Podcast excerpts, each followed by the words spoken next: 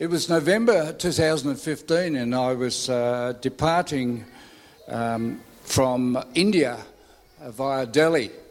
I'd spent six weeks at the Good Shepherd Agricultural Mission volunteering there and uh, was returning home. And I had an escort uh, of Clifton. He wanted to make sure I left.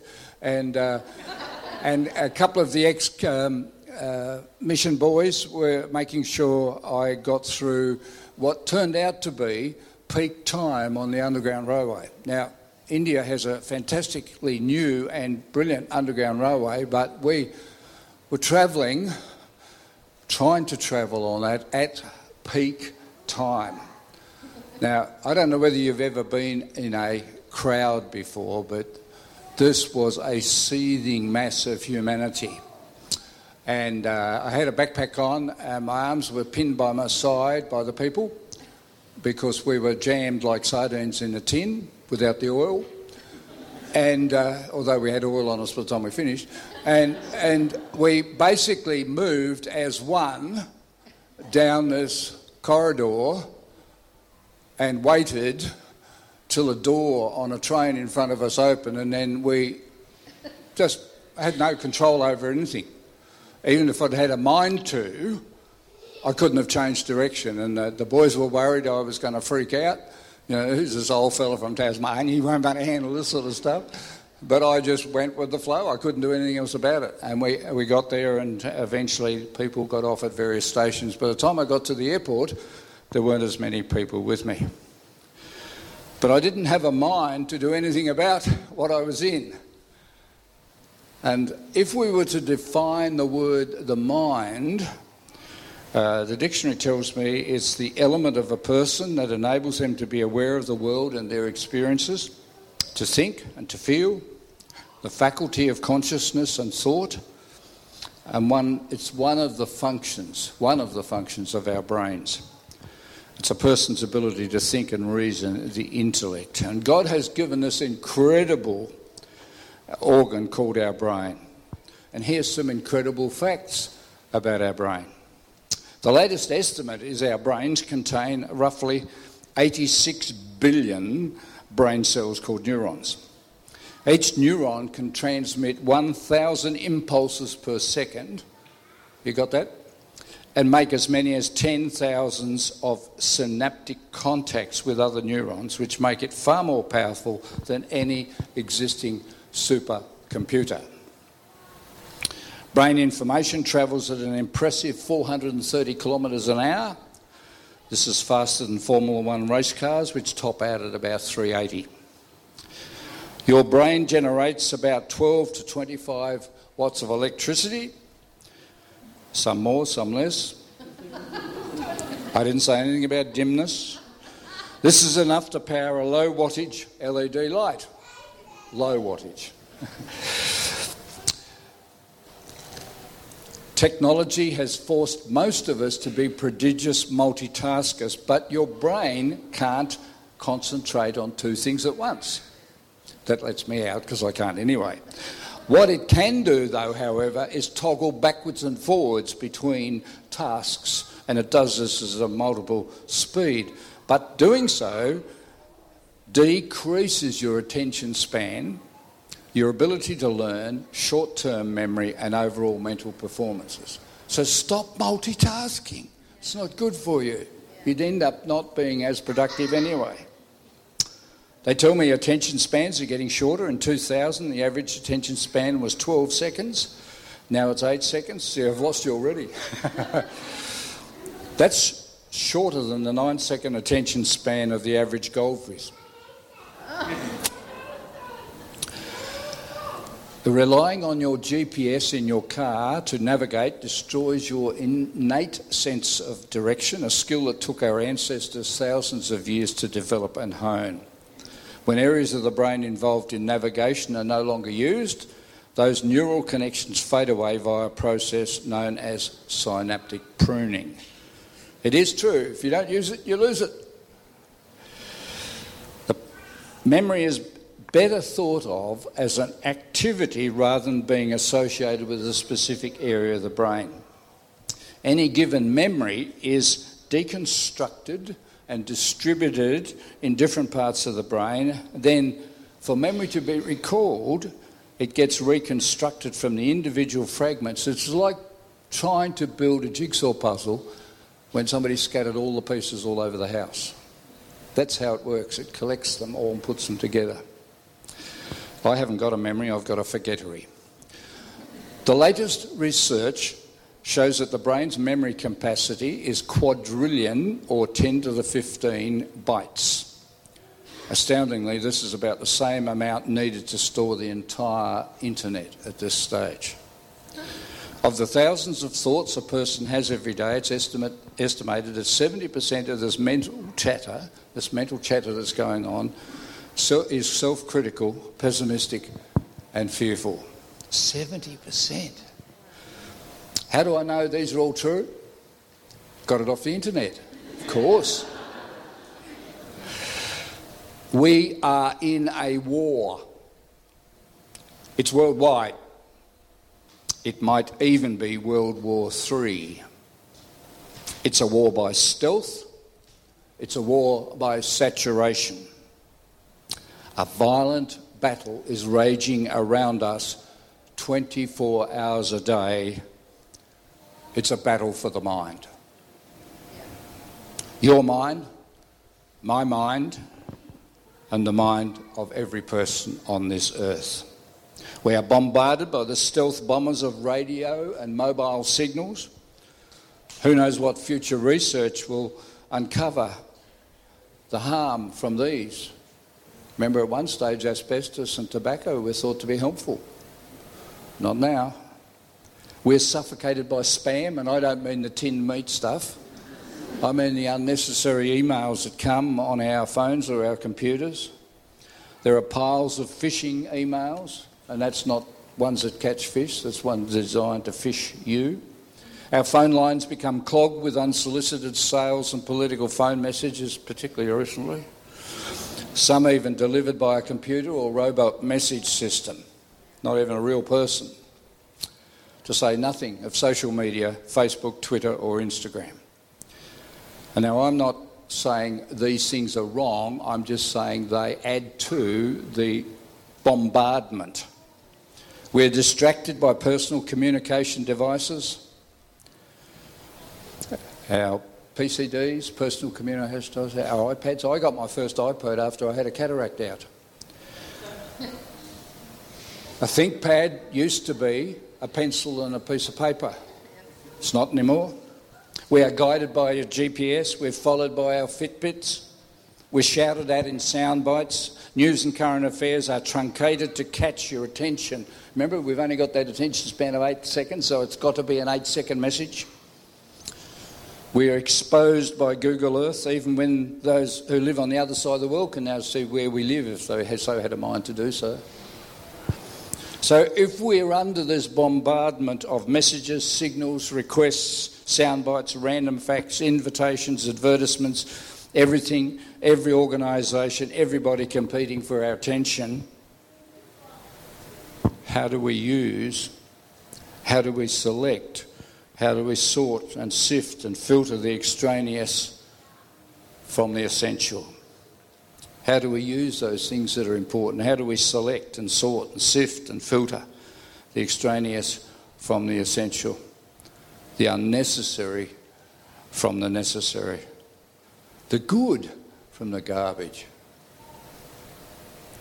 At the beginning, I talked about my experience in that Delhi train station. A sense of not being in control of either my direction or my destination, simply carried on by the mass of humanity or mess of humanity, depending on how you view our world, giving rise to a real sense of powerlessness and loss of control. My mind was in overdrive, but I was powerless to do anything about it.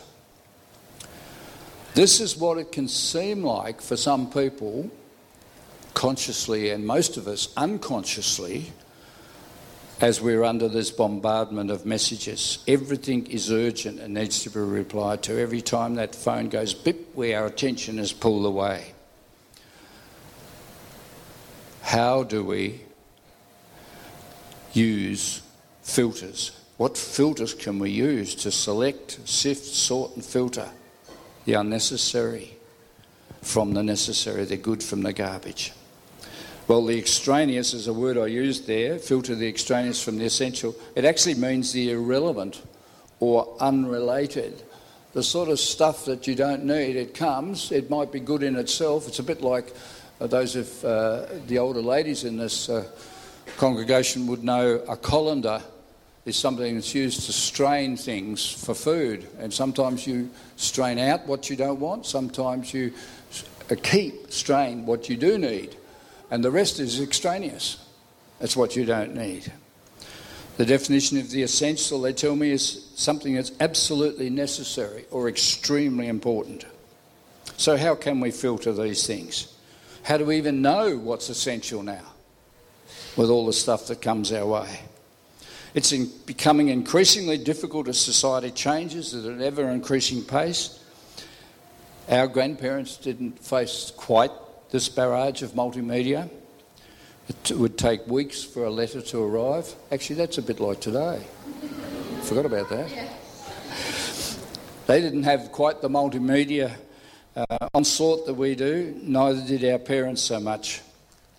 But I worry what our grandchildren are going to be facing or are facing now. What boundaries do we employ to guarantee we're receiving wholesome input into our besieged brains? What boundaries? I mean, even our cars have fuel filters to stop the junk going into the injection or carburetor system. And if it's uh, blocked or that stuff gets through, the car either underperforms uh, or it has major damage done to it. We even go to great lengths to install and maintain antivirus programs on our office and home computers, and anti hacking software. Some of us even activate anti spam software to save us deleting numerous emails.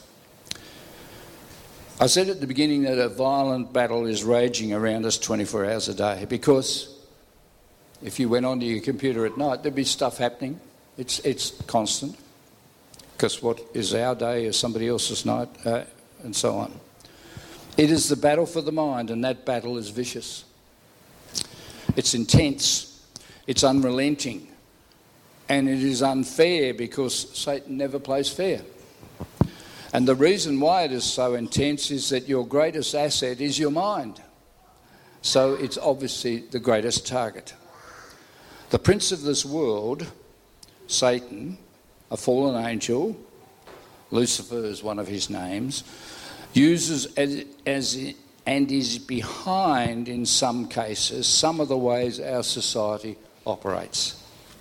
He can use and does use and even designs some of the ways our world is operating. In 1 Peter, Peter reminds, reminds us to be alert and of sober mind. Your enemy, the devil, prowls around like a roaring lion looking for somebody to devour. That's quite an image. But I'm sure we don't think of that consciously when we're on our computers or our phones. Other translations in that say, be vigilant, stay alert. You see, whatever gets your mind gets you. Whatever gets your mind gets you. So, one of the most important things we can do is learn how to guard, to strengthen, and to renew our minds because the battle that we face every day is for our minds. Some of us face all sorts of other challenges too, but we would tend to forget that the greatest battle is actually for our minds because whatever gets our minds gets us. Now, I want to remind you of three spiritual realities that we need to have as an overlay to what we're talking about this morning. The first spiritual reality is that the spirit of a born again believer has been made alive and sealed by the Holy Spirit of God. The spirit of a born again believer has been made alive and sealed by the Holy Spirit of God. By that, I'm saying that when we accept Jesus Christ as our Lord and Saviour, as was evidenced by the baptism there of Michael, we are made alive again and we are sealed and safe by the Holy Spirit of God. But in, in Colossians, it reminds us that he says, He has delivered us from the power of darkness and conveyed us into the kingdom of the Son of His love. So that's just affirmation that we've been made alive and sealed by the Holy Spirit of God. The second spiritual reality about this is that God is still sovereign, but He has allowed Satan to operate in this world within boundaries set by Him. God is still sovereign, but He has allowed Satan to operate in this world within boundaries set by Him. And as Tony reminded us last week, a shift occurred in the Garden of Eden when Adam and Eve decided they knew more than God in wisdom. God is still sovereign, but He's allowed Satan to operate in this world within boundaries set by Him. And 1 Peter 7, uh, 5 7 to 9 says, Be alert, that passage again, be alert and of sober mind. Your enemy, the devil, prowls around like a roaring lion looking for someone to devour. But the Apostle Paul reminded us that we can even though we are sealed by the Holy Spirit of God, we can either live by the Spirit or by the flesh. Even as saved believers, as Christians, we can choose to live by the Spirit of God or we can choose to live by the fleshly way. And in Ephesians 4 26, 27, it says, And don't, let, don't sin by letting anger control you don't let the sun go down while you're still angry. For anger gives a foothold to the devil. And that foothold word there means he gets, he gets a, a, a geographical location within you. It's a place within you. When in your um, humanness you get angry, and in your anger, which is a natural normal emotion, you go then the next step and you sin by doing something inappro- inappropriate. And that's choosing then to live by the flesh. When we live by the flesh, we give the devil an opportunity or a foothold. And the Greek word is actually meaning a place or a geographical location. So the first spiritual reality was the spirit of a born again believer has been made alive and sealed by the Holy Spirit of God. The second spiritual reality is God is still sovereign but he has allowed Satan to operate within boundaries set by him. And then the third spiritual reality is God is in charge of the final play of history. And Satan's um, freedom to roam and prowl is destined to end. So we're saved, but God has given Satan free, uh, freedom to roam because of the choice of Adam and Eve, and it would have been our choice too, as fallen humanity. But God is in charge of the final play, and He uh, will curtail and end Satan's freedom to roam. And in Revelations, it says, The devil who deceived them was cast into the lake of fire and brimstone where the beast and the false prophet are, and they will be tormented day and night forever and ever. That's the final condition of Satan and his minions. Now, cast your mind back to last week. Tony was introducing this series, and she was talking about um, Satan's attack on Eve. And she said that, that he didn't attack her with all guns blazing or attack with the dreaded bombs of disease or infirmity or even sending a missile of economic distress or the hand grenade of relationship tension with Adam that came later. He simply brings his battle to her through her mind, through her thoughts, her beliefs, The question, a simple little question. Has God really said? Did God really say you must not eat from any tree in the garden? Now, we don't know what other factors were at play in the garden. It was the perfect spot. It was God's intention that we be in that perfect place in harmony with our surroundings, even now. And it was um, our fellow beings and with the Creator God Himself. But the doubt put into Eve's mind tapped into what must have already been there. God had created them with a sense of freedom, but freedom within limits. A desire to test God's freedom had been put in place for them there in their minds to test their boundaries. And Satan tapped into that. But in the garden, God's standards are gold standards. They are clear as they are today, they're unequivocal.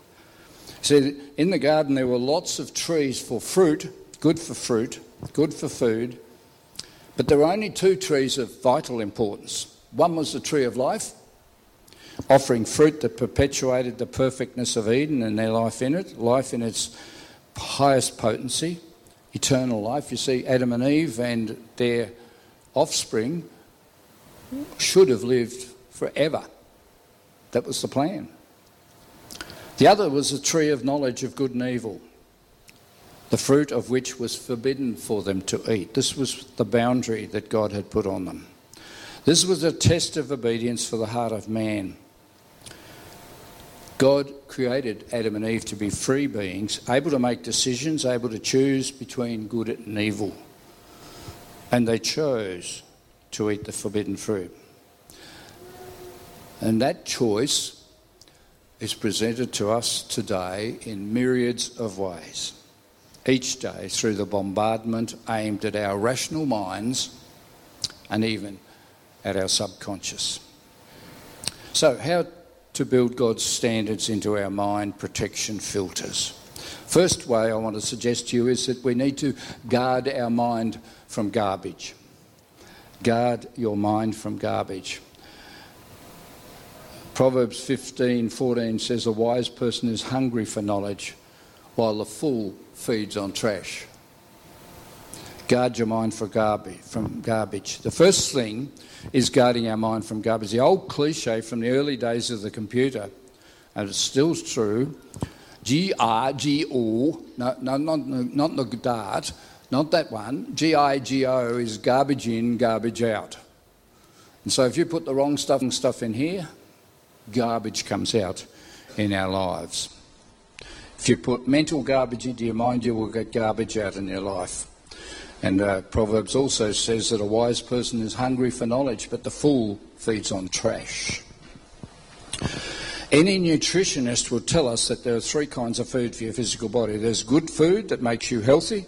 There is junk food, which is simple cal- calories. It's not poison, but you have more calories in than you're eating, than you're out, going out in energy.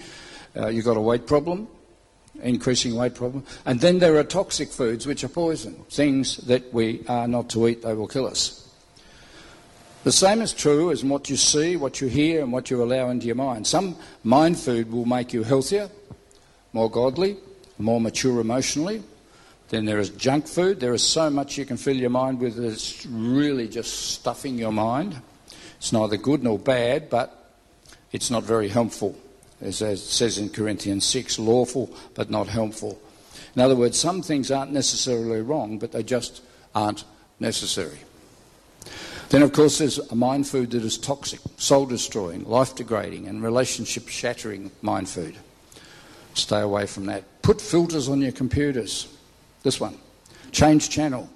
Guys, don't have that second long look. Stay away. Don't go there. Switch off. The Bible tells us that to fill our minds with the right things. If you want to be healthy and fruitful in the Christian life, you need to ensure that your mind is being fed right. And we need to guard our minds. And Solomon, in, early in his life, he, he wrote this more than anything guard, protect your mind, for life flows from it. More than anything, you guard, protect your mind, for life flows from it. So here's some practical ways. Let's get practical now. Firstly, maintain a running conversation with God. Not a conversation while you're running, you might trip, but a running conversation with God. This is, is kind of prayer. It's like a running conversation, which means we're not on our knees. We don't close our eyes, particularly if we're driving. Please don't close your eyes if you're driving. Um, and it's not the prayer that we would have as we go to prayer meetings or as we go, and there's one this Wednesday night, fantastic. Yes, Wednesday night, 7.30 in here, um, and they are really fantastic, so be there. Um, it's the kind of prayer that you would have as you were talking to somebody, just generally connecting with for your day. Maintain a running conversation with God. Invite Him into your life all the time. Um, and then Paul also says that we should fix our thoughts. And then Philippians 4, he says, Do not be about anxious about anything, but in every situation, by prayer and petition with thanksgiving, present your requests to God. And the peace of God, which transcends all understanding, will guard your hearts and your minds in Christ Jesus. And then finally, brothers and sisters, whatever is true, whatever is noble, whatever is right, whatever is pure, whatever is lovely, whatever is admirable, if anything is excellent or praiseworthy, think about such things. What Paul is saying there is think about the, the nature and the attributes of God, because that's what the, those are things that are described there are. Connect yourself and fix your thoughts on God, those wonderful things. How do we do that? Well, we do it by concentrated focusing. And uh, uh, you need to then spend time, and the best way to do that, if, you, if you're able to, is to start the day like that. And, that, and that's where I enjoy the 20 minutes in the chair of the morning because that's the beginning of my running conversation for the day. And when it comes to thoughts that aren't helpful, don't try and resist them, replace them. Replace them with something else. Change the channel, refocus. Change the negative to the positive. Change the pity me to praise Him. Change the misery thoughts to meditating on God's promises. So, guarding your mind from garbage is the first key. Putting, strengthening the filters on your mind, recognizing what is garbage and what is good. And secondly, never let up on learning. Never let up on learning. So we um, Become a lifelong learner. Love knowledge, love wisdom. Learn to love the act of learning. In fact, the word disciple means learner. And the origin of the word disciple seems to point to the practice of learning by sitting at the feet of a teacher. Uh, in the New Testament context, a person sitting at the feet of a rabbi, and then uh, especially one who then goes on to teach others. A sense of being an active follower. Jesus' disciples were sitting at the feet of the rabbi sent by God. And you cannot be a disciple of Christ without being a learner. Jesus said, Come to me, all who are labour and are heavy laden, and I will give you rest. Take my yoke upon you and learn from you. In other words, work in partnership with God, yoke to Him and learning from Him. Journey with Him in partnership. These two methods to guard your mind work firstly by making sure there is a strong two way communication uh, link with heaven through the intercession of God's Holy Spirit. And our mind then focuses on the important and uh, necessary, life giving input, and so crowding out the non essential and extraneous. And, and secondly, by loading up our mind with good thoughts, our conscious mind with God describing thoughts, God worthy thoughts. So we replace garbage with good and God thoughts. We talk here often, we talk about the process of, of Hope Pathways. And we talk about people coming and uh, being a friend of the church or, or, people within the church. Then people going on to explore. Uh, others become new Christians a growing Christian or Jesus centered, others focused Christian. And it's just a way of describing a progression of understanding and growth, the lifelong process of sitting at the feet of Jesus and learning from him and teaching others as you learn. Of course, we can't physically go back and sit at the feet of Jesus in that literal sense, but you can sit at the feet of Jesus and be a disciple uh, by availing yourself of opportunities to learn to learn from him. And here at Door of Hope, we're very deliberate about that discipleship, encouraging each to journey along the hope pathways, as we've described it, and uh, uh, so that you can experience what discipleship is about by experiencing powerful prayer and uh, actively pursuing the lost by personally inviting people and uh, the Alpha program, and together building up a positive, caring community persistently, personally growing through our learning, each developing a purposeful, purposeful lifestyle and each understanding profitable stewardship. And you're not left on your own. We're intentional about this hope pathway. So, and uh, we set up uh, pro- alpha programs for people who are our friends and exploring what the Christianity in church is about. A nine, a non-threatening nine-week video series that uh, you're aware of. And then we have intentional living as a short course or connect uh, group study, ideally following on from Alpha. And then now other pathway, pathway courses such as Search for Life and the marriage course and so on. There are connect groups studying the same subject as the Sunday sermons or other material. And if you can't attend regularly on Sunday, uh, Sunday worship and teacher services, teaching services, due sickness or work, you can actually go online nowadays and uh, listen to a sermon online by what the process called on demand. Then we advocate 20 minutes to chair where we sit of the morning or sometime during the day with our Bible and our soap journal and we read a, a uh, Bible passage, probably the one from the bookmark that we're given each month. And so we establish that daily connection with God. And then, of course, there's all sorts of things like tapes, CDs, and books. To be a disciple means to be a learner. That's what a discipleship is about. See, this is a crucial way to sift, select, filter garbage from the good by being a learner. He says it's not just about acquiring knowledge, although we do need to know things to be able to filter things. And I want to just challenge you by reminding you that more awaits a believer than salvation. There is more to being a follower of Christ a Christian than just believing. Paul talks about babes in Christ as ones who have not grown. There is the living and the learning, and an on the job training, if you like, as a disciple. All discipleship continues until either Christ returns or you get promoted to heaven. Both are good options. So, what do you think, folks? Who's winning the battle for your mind? What processes do you have in place to protect that important aspect of your life? I think Jesus knew that we'd be in a battle for our minds, and of course, that's one of the reasons we are encouraged to share communion each week, each time we meet, to remind us, to keep us uh, in touch with Jesus and his sacrifice for us.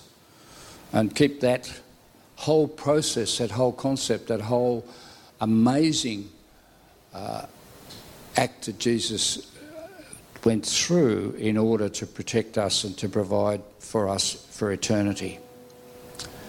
Paul writes, For I received from the Lord what I passed on to you.